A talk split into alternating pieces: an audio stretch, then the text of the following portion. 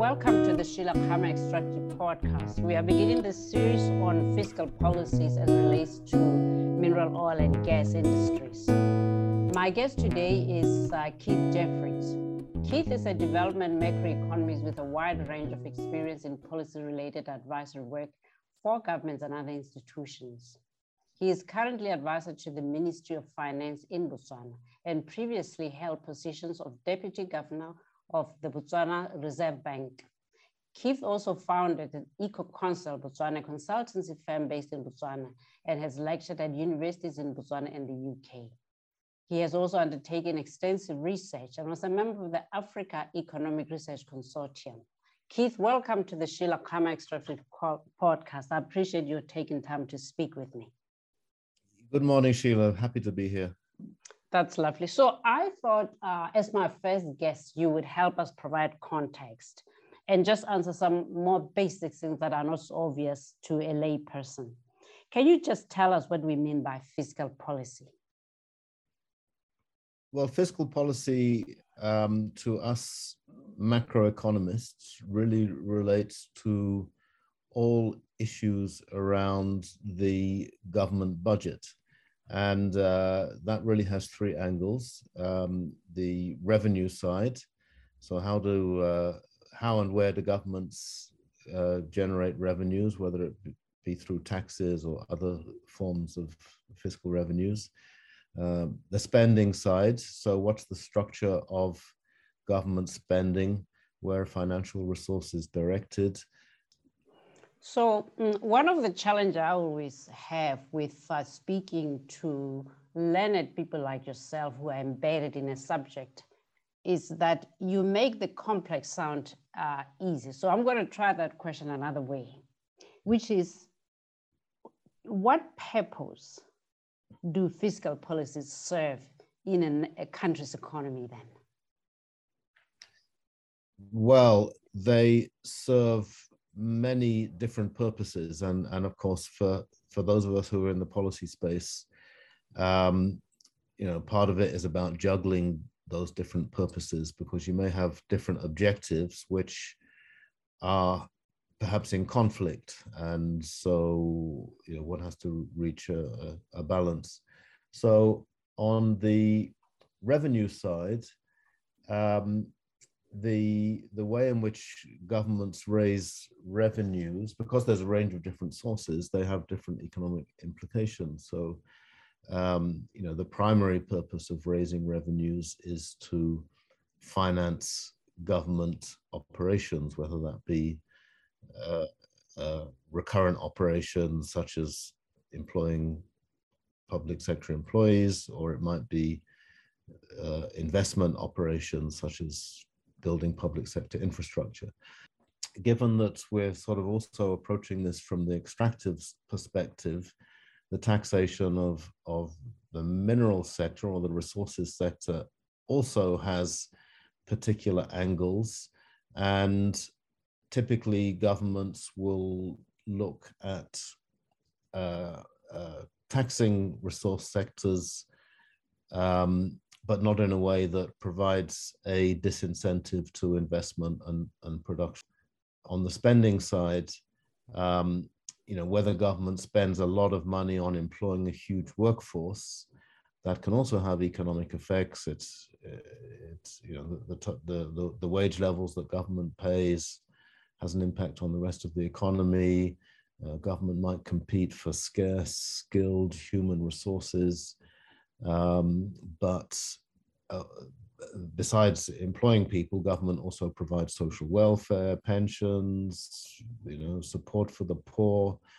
Um, it also is responsible for maintenance of typically a quite a large capital stock, running hospitals, running schools, etc., etc. So provision of of uh, of public infrastructure is is an important uh, part of uh, fiscal policy. Hmm.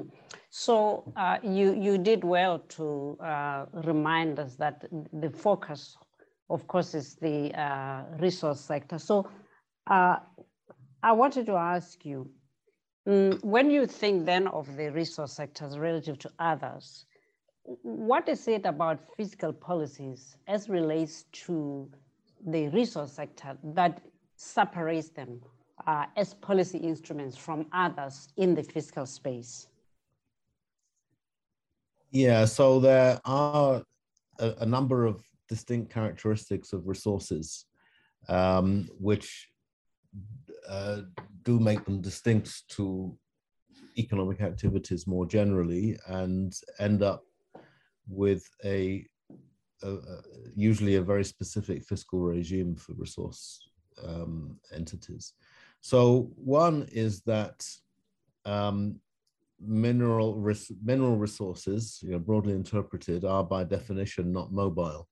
So you know, if you've got a, a deposit of copper or gold or oil or diamonds or gas sitting in the ground, it's there, and um, you know that's unlike say a garment factory and uh, uh, an international company making garments can put that factory in many different places. It could put it in Botswana or Bangladesh or, or, or Mexico or wherever. So many economic activities are, are, are mobile, at least in terms of where the initial investment can take place. And, and indeed, many are even mobile once the investment's taking place and that the, the, you know, the operation can be moved. So that distinguishes um, resource activity from from a lot of other economic activity in that, that by definition there's there's zero mobility of the resource itself. Now it doesn't mean that there's not mobility of resource companies because many resource entities will have a choice of um, you know exploiting a, a, a, a, gas deposit offshore in Nigeria or a gas deposit somewhere else in the world. So there are um, there are mobility decisions to to make, but the the the, the resources themselves are, are not mobile. So that affects how governments and resource investors um, uh, relate to each other. The second is that um, resources are often associated with what um, us economists call rent and and rent broadly speaking is is is a kind of economic surplus which a resource generates over and above the over and above the costs of, of production. And that rent is related to the physical nature of the of the deposit itself. And of course that varies incredibly. And it the, the other factor that comes into the determination of rent is that most resources are traded globally and there are international markets. Um, it's a bit different with some other resources because they do vary a bit. Um, you know, oil from from Angola is not the same as oil from Saudi Arabia, but um, nevertheless, there are benchmark prices, whether it be Brent crude or, or WTI or, or, or whatever. Um, and although the price of most resources is set in global markets and is fairly uniform across the world, you know, net of transport costs maybe, the costs of production vary enormously. So if you look at the, um, say, a, a, a, high cost um, deep water offshore oil drilling operation might, let's say, have production costs of, let's say, $60 a barrel um, to get that crude into a ship or into an onshore storage uh, facility.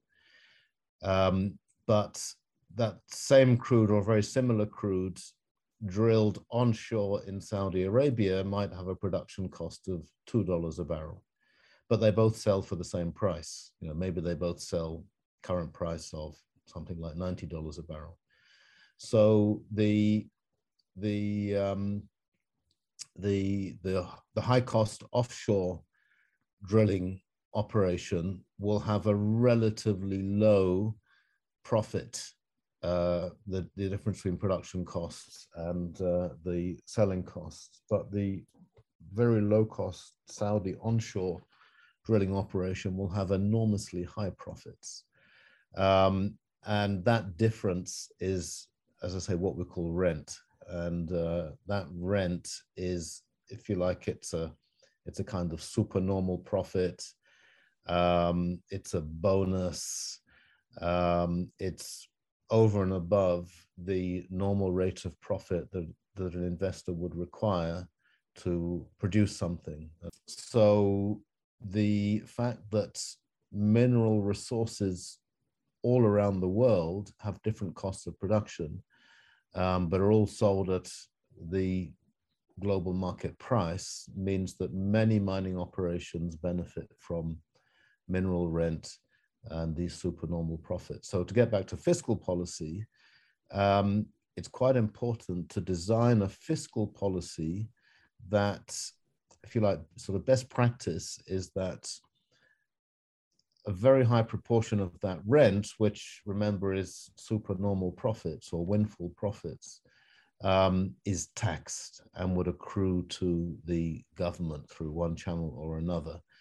Um, but you don't want to, so that might mean that the government aims to tax these excess profits or rents at quite a high rate, but you don't want to necessarily apply that to the normal profitability of a resource company because then you're providing a disincentive to further exploration and, and, investment. Um, and, and, of course, the way that we economists see normal profits is that it provides the risk adjusted rate of return on capital, which is enough to encourage or stimulate investment in that uh, particular economic activity.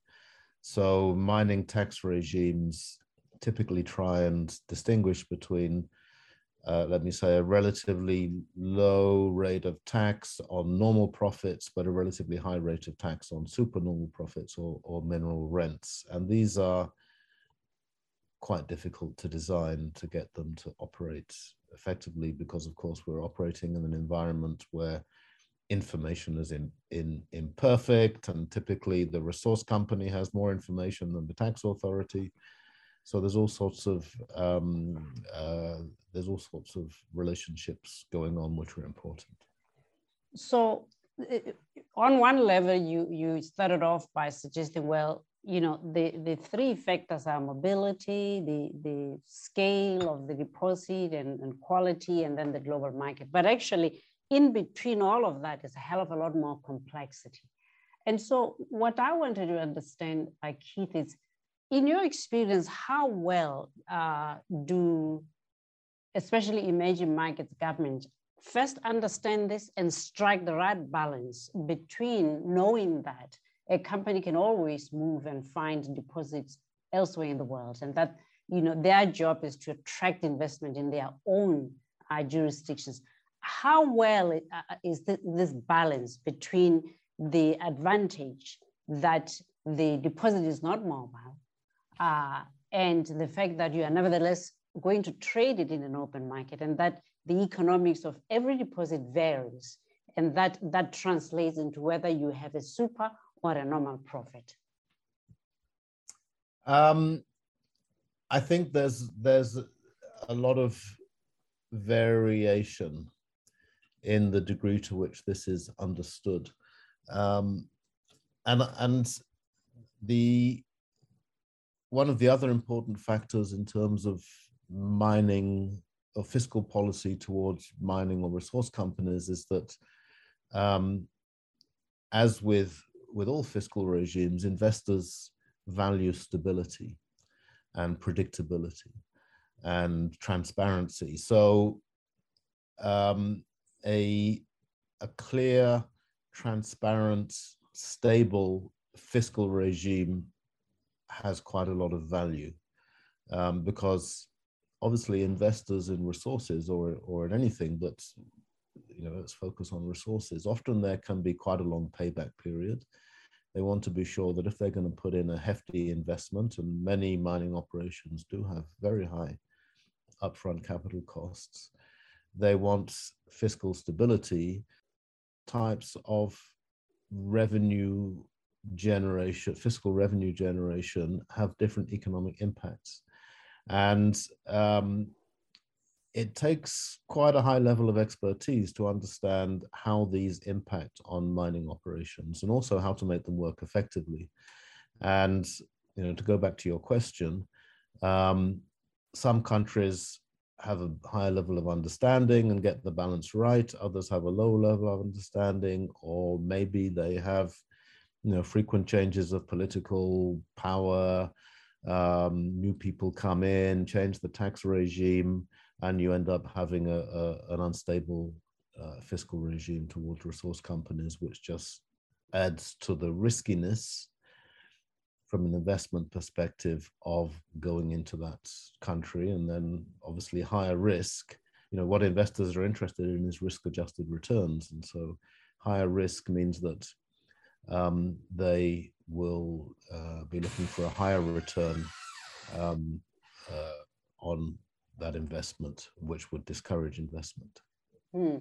so uh, you made reference to uh, the Botswana diamond mines and the extent to which historically they have been enormously uh, profitable, in part because of uh, first the grade level production and then just the cost of production relative to uh, the revenue. This suggests, of course, that um, quite apart from what you have already described in terms of how one would construct uh, a mineral fiscal regime, that the element of the project cycle matters, uh, which is to say, you know, the kind of fiscal regime that you impose at the start of a project uh, and later on when it peaks in profitability and then when it starts to diminish varies. Am I correct? And if so, how you as economists do you advise governments to manage this uh, progression from early uh, no profit, middle, potential loss of profits, and then a decline due to the diminishing stock? Um, yeah, there's some um, standard approaches. So one is that um, in mining, it's often the case that uh, resource investors are allowed accelerated uh, uh, capital uh, depreciation against tax. So whereas in many industries, um, uh, investors will only be able to write off their capital stock over a over a longer period of time in in relation, which will be related to the lifespan of the equipment. In mining, it's often the case that um, capital write-offs are allowed um, uh, uh pretty much as soon as they're made.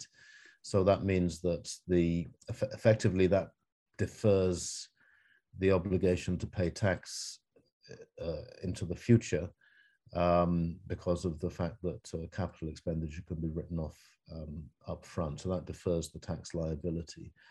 Um, and so that that helps. Um, second, a second thing that something we use in Botswana um, is that we actually have um, what's called a variable rate um, income tax applicable to mining companies. So, um, you know, in a way, it's a bit like the way that uh, um, uh, income taxes are applied to individuals, in that those who earn more pay a higher rate of tax. So, what happens in Botswana is the the greater the rate of profit, the higher is the tax rate. So that if you have a very, very profitable mining operation or a very profitable stage in the life cycle of that mining operation, at that point, for that duration, you pay you pay um, quite a high rate of tax. I think it goes up to uh, you know, there's quite a clear formula. It's a very simple formula, actually. It's, it's very neat, and it's actually it's published in the Income Tax Act, um, either in the Income Tax Act or, or the Mines and Minerals Act, um, and it and it goes up to a peak rate of tax on profits, I think, of 55% at its maximum but it kind of adjusts automatically to the profitability of the mining operation so that when a mining operation is very profitable it pays a high rate of tax when it's less profitable, it pays a, a lower rate of tax. So the combination of the accelerated capital write-offs and the variable income tax rates provides quite a high degree of uh, flexibility to accommodate the changing profitability over the life cycle mm. uh, that you that you mentioned. So the, the, the good thing, uh, going back to the point you raised about the importance to investors of being cited of the level of risk. The important thing uh, with having this uh, stated variable tax is that the investor knows upfront what's going to happen, as opposed to the investor assuming that there is a certain uh, tax regime only to have a change midstream. I, I guess that from uh, an investor's perspective would be deemed uh, you know, acceptable in the big scheme of things. Is, is that correct?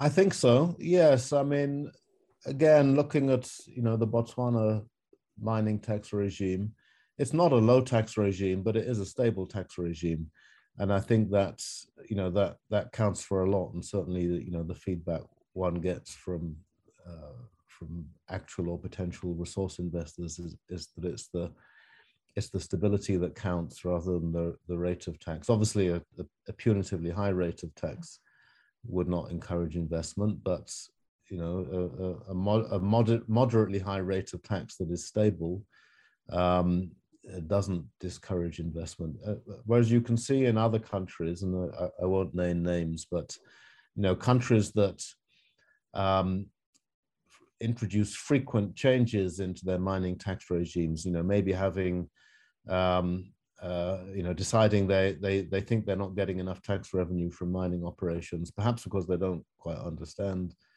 the, the economics and financial aspects of mining. And so they then decide, no, we need to have a very high royalty rate because it's, you know, it's easy to collect. Um, um, but that then discourages investment and, you know, an investor may have come in on the expectation of one set of uh, fiscal rules, and then um, it ends up after a couple of years or five years finding a different fiscal situation. It's it, it's very um, very discouraging.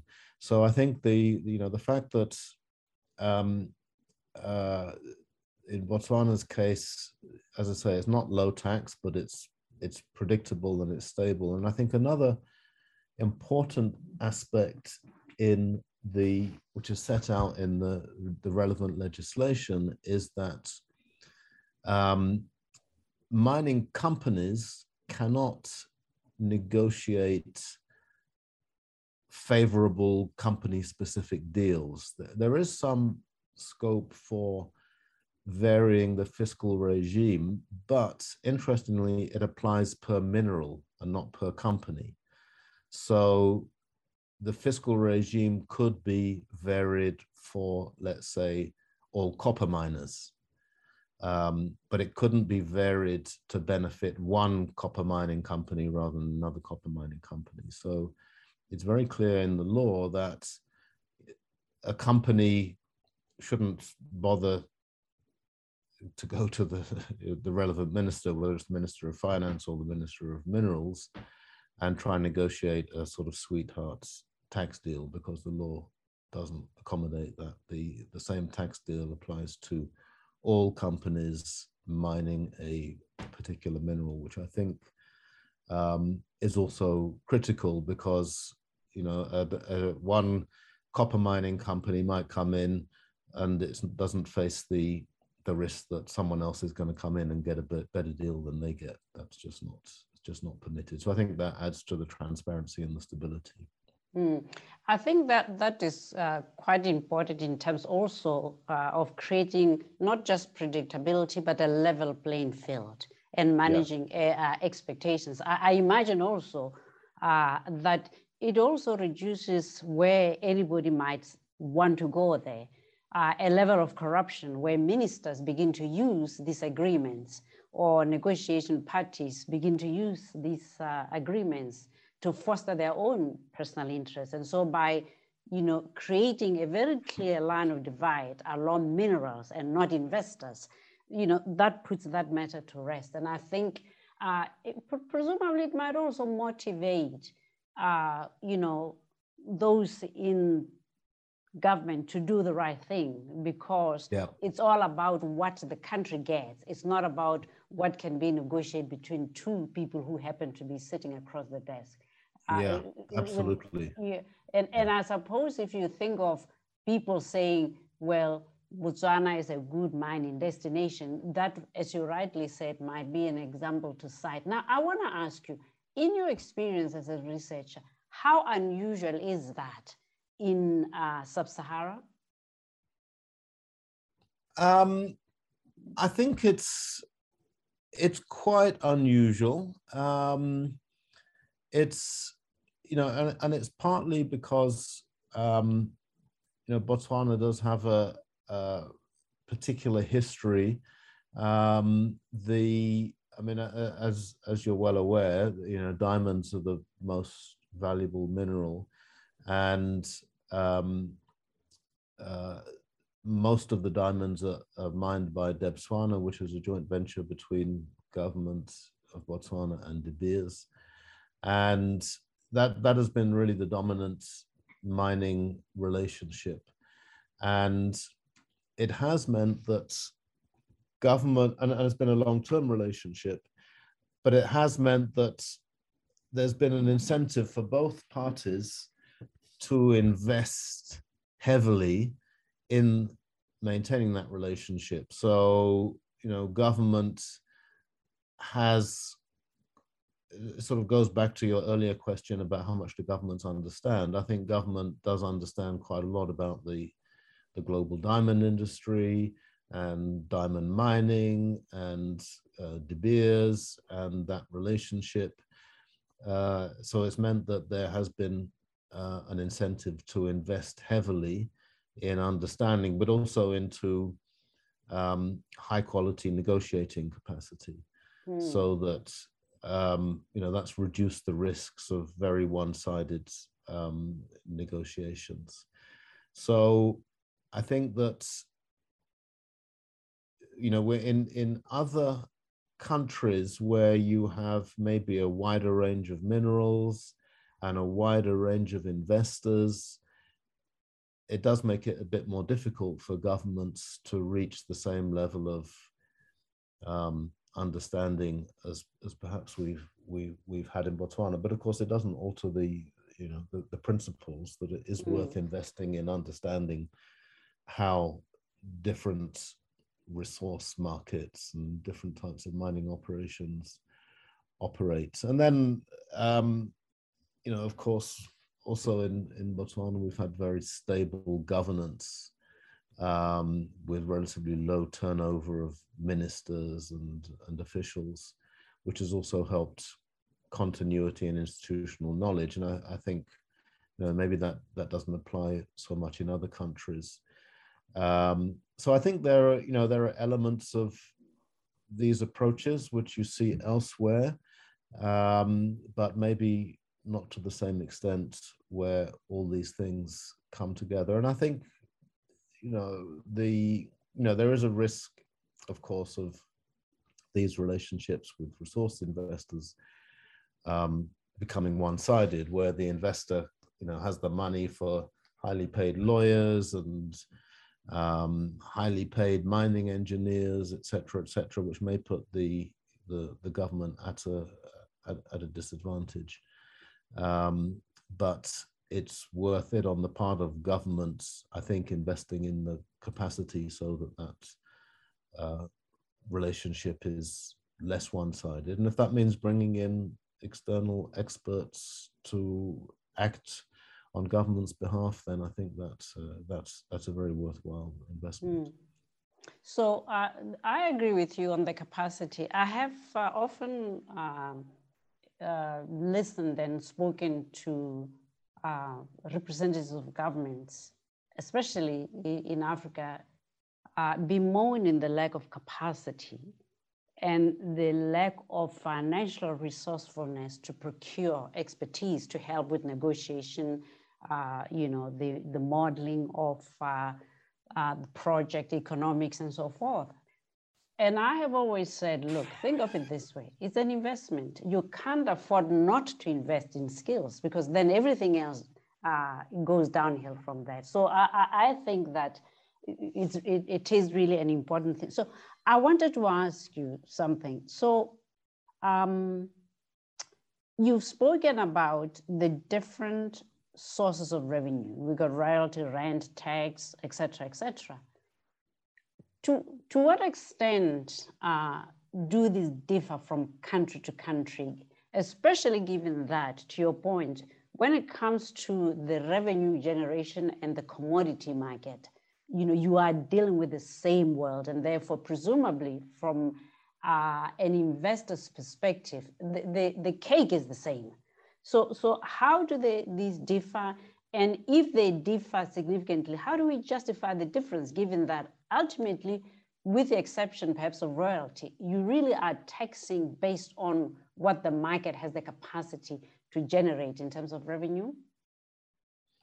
Yeah. Um, it, look, it, it varies from one market to another. So um, the you know some and some markets are much more volatile than others. But of course, you know as we know, with many resources, prices do tend to uh, change uh, considerably. So you know at the moment, you know if you look at oil, Brent crude's up at about ninety five dollars.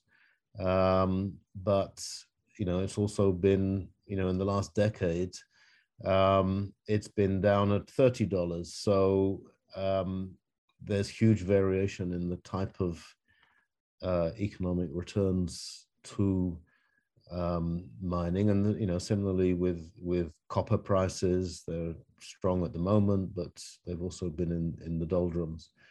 Um, so that uh, does mean that um, the fiscal regimes have to be flexible, but it, it also means that um, an understanding of the both the short term and the long term dynamics of uh, markets are needed um, and how that inter interacts with the production side of things, where of course costs of production um, are much more stable. They don't vary anything like the same rate as as, as prices do. Um, I think in our situation here in Botswana, diamonds, you know, the diamond market is is an unusual one. Um, it's not.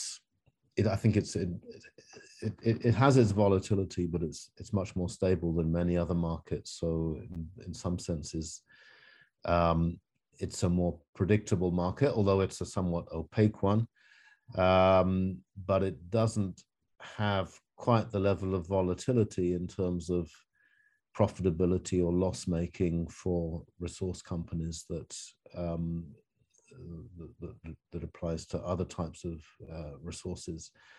Um, but it sort of you know it goes back to the point that you know governments need to invest in understanding the markets for the for the minerals or resources that their that their countries produce.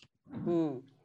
So you, you remind me of one thing, you know, mm, as somebody who has been in the mining industry, uh, both uh, from um, private sector, but policy, I'm often um, a little frustrated when people talk about the mining industry and try to remind them that, uh, it, you know, it, it's a term that belies reality because really what you have is a copper uh, industry. You have the diamond industry, you have the iron ore industry, and then you have the aluminum. And, and that, if you really want to do uh, a good job of designing policies, you want to get to the level of understanding the peculiarities of these different commodities. Because if you just presume that you know there's a one size fits all, you often get it wrong. So the, the continuous reference you make to the diamond industry and the recognition of not just the peculiarities of the uh, Debswana deposits, but the peculiarities of uh, the rough diamond market is a good reminder, uh, I think, uh, Keith, that uh, a hell of a lot needs to go into designing uh, these policies than is sometimes the case. Let me ask you this. Of course, governments uh, collect revenue, uh, but then they have to manage the revenue.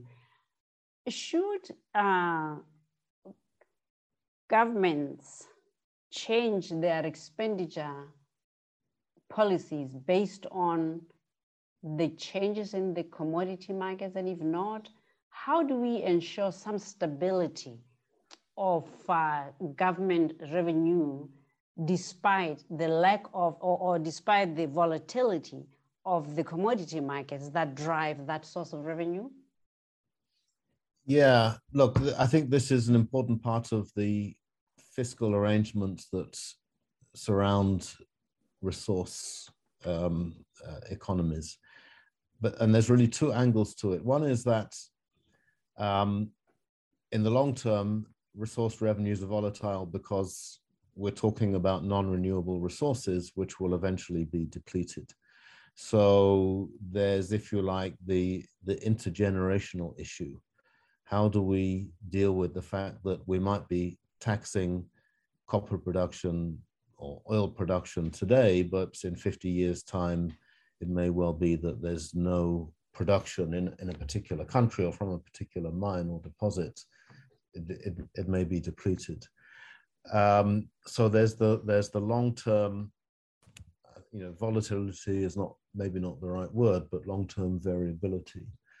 And the second is more in in the sense of what we understand by volatility, which is that that markets go up and down and possibly quite quite frequently.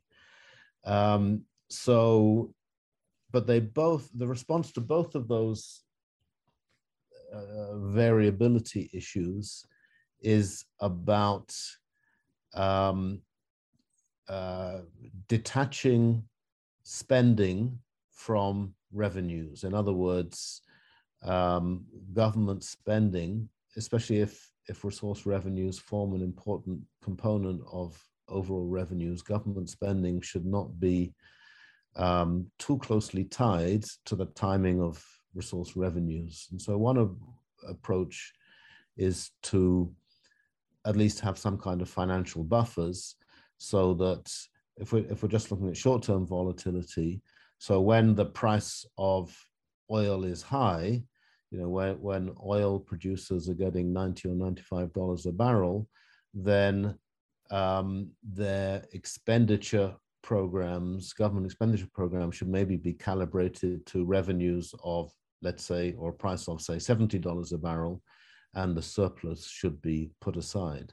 And this is a, a quite a typical type of fiscal rule or budgeting rule that um, oil producers in particular use was that they would make an assumption about uh, sort of medium term oil price and calibrate their government spending to revenues that would be generated based on that oil price. And if there's a a surplus, it doesn't lead to higher spending, the surplus is saved. And of course, what that means is that if, if you do that, um, when the oil, if your if your budget is calibrated to a $70 oil price, but it goes down to 50, then you can draw down on your surplus, your rainy day fund, or whatever you want to call it, um, to uh, avoid having to make dramatic cuts in government spending, which is often very, very disruptive, whether that be, you know, you can't pay civil servants or you have to put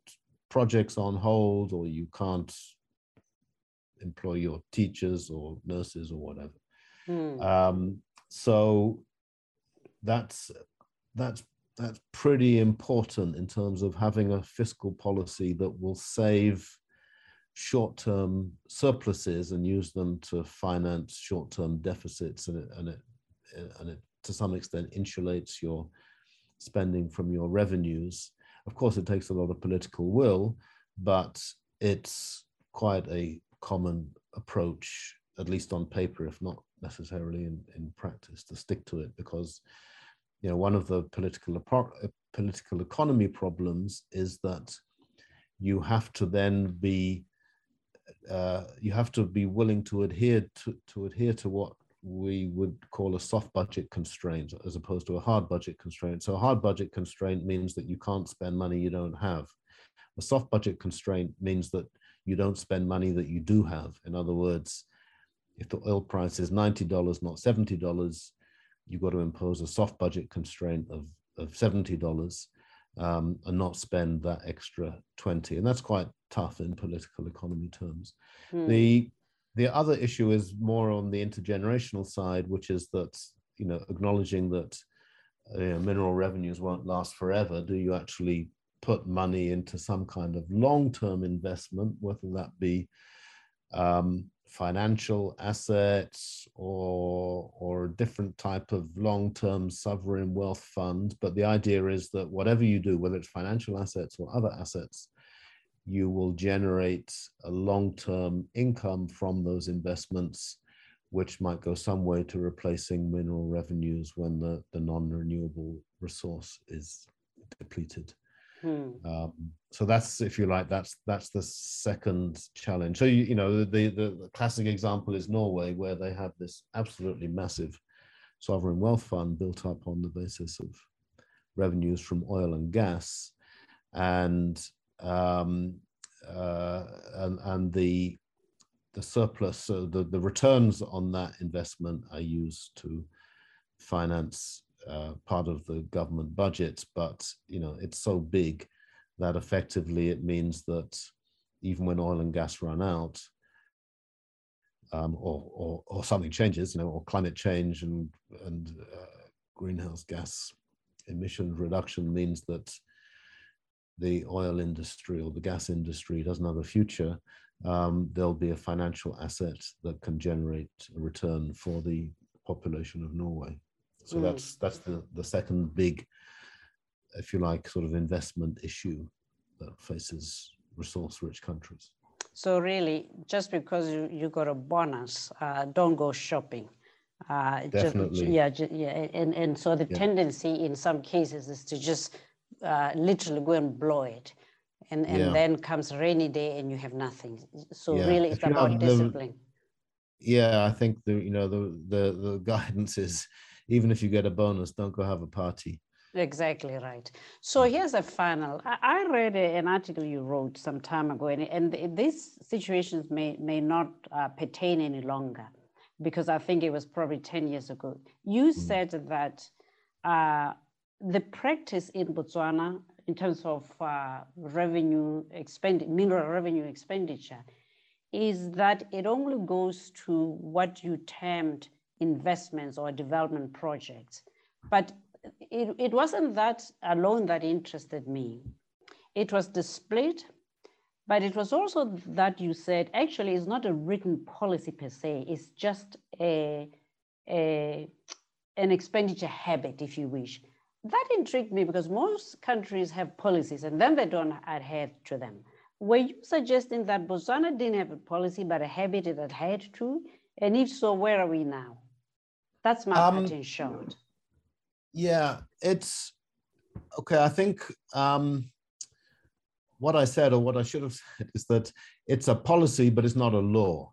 Uh-huh. So the policy is there that um, mineral revenues, the, the you know the fiscal mineral revenues accruing to government, would be only used for investment but investment very broadly interpreted. So that could be investment, uh, uh, and I mean accumulation of assets. And that, as I say, is broadly interpreted, and it could mean the accumulation of human capital. So education spending um, was uh, permitted um, use of mineral revenues, or investment in physical assets, roads, pipelines, telecoms, etc., etc. Um, so accumulation of physical assets was permitted, or accumulation of financial assets, which is essentially investments uh, outside the country through something called the Pula Fund. So the the the policy was that all mineral revenues should be used for accumulation of one of these three types of assets. Um, and in a way it addresses the point I made earlier that um, these assets, the, the hope was, or the hope is that they will generate future economic returns when minerals are depleted. And the counterpart is that mineral revenues would not be used to pay for recurrent expenditure, such as the you know the general salaries of civil service or social welfare, etc., etc. Those are those other recurrent expenditures. And this is apart, of course, from the salaries of teachers and health workers, which are classed as investment. Um, that those other recurrent expenditures had to be funded from other sources of revenue, whether it be income tax or VAT or, or, or, or whatever. Um, and it's a, uh, a policy or a guideline. We have something called the Sustainable Budgeting Index, which actually measures how wh whether that's uh, um, whether that policy is being adhered to but it's not laid out in any law. So it's not mm-hmm. a statutory rule, but it is a policy, let me call it a policy guideline. Mm-hmm. And um, I think it's, yeah, it has been largely adhered to. There have been one or two years of exceptional shocks where it was not adhered to, but in general, over a, over a period of several decades, it has been adhered to. Um, so, you know, I think it works because we have a um, quite a strong, professional, technocratic um, uh, public administration. Um, and although I say it's it's not in law, we you know we have rule of law or or, or rule of policy, let's say, um, whereby you know it it means something to ad adhere to policies that have been officially adopted and, and consequently um, uh, people will not willingly breach uh, agreed policies. Mm. Um, so yeah, so it's uh, I, I think though you know if I was advising a country um, maybe uh, approaching this for the first time, I, wouldn't necessarily say this is the best approach. I think it works in the Botswana environment, but it's you know that's quite a stable in it's quite a stable environment in public administration and public finance terms. I do think there might well be advantages in actually enshrining this in law. Um, you know, maybe with some escape clauses for exceptional circumstances, but I think that you know if you're approaching it from from from the beginning from ground zero if you like um, you might not have the institutional stability um, or public finance capacity that you could rely on to stick to something that's just a policy or a guideline rather than a law. So you know the fact that the uh, the the the policy guideline has been adhered to in Botswana doesn't necessarily mean it would be adhered to in different circumstances. Hmm, I suppose you're right. Well, uh, Keith, thank you very much uh, for your time, and I wish you and your colleagues at Finance well. I think uh, certainly as a country with very limited mineral resources, we are indebted to that level of physical uh, discipline. Thank you for joining the Sheila Extractive podcast. Thank you, Sheila. Uh, I've enjoyed it and um, look forward to seeing you before too long.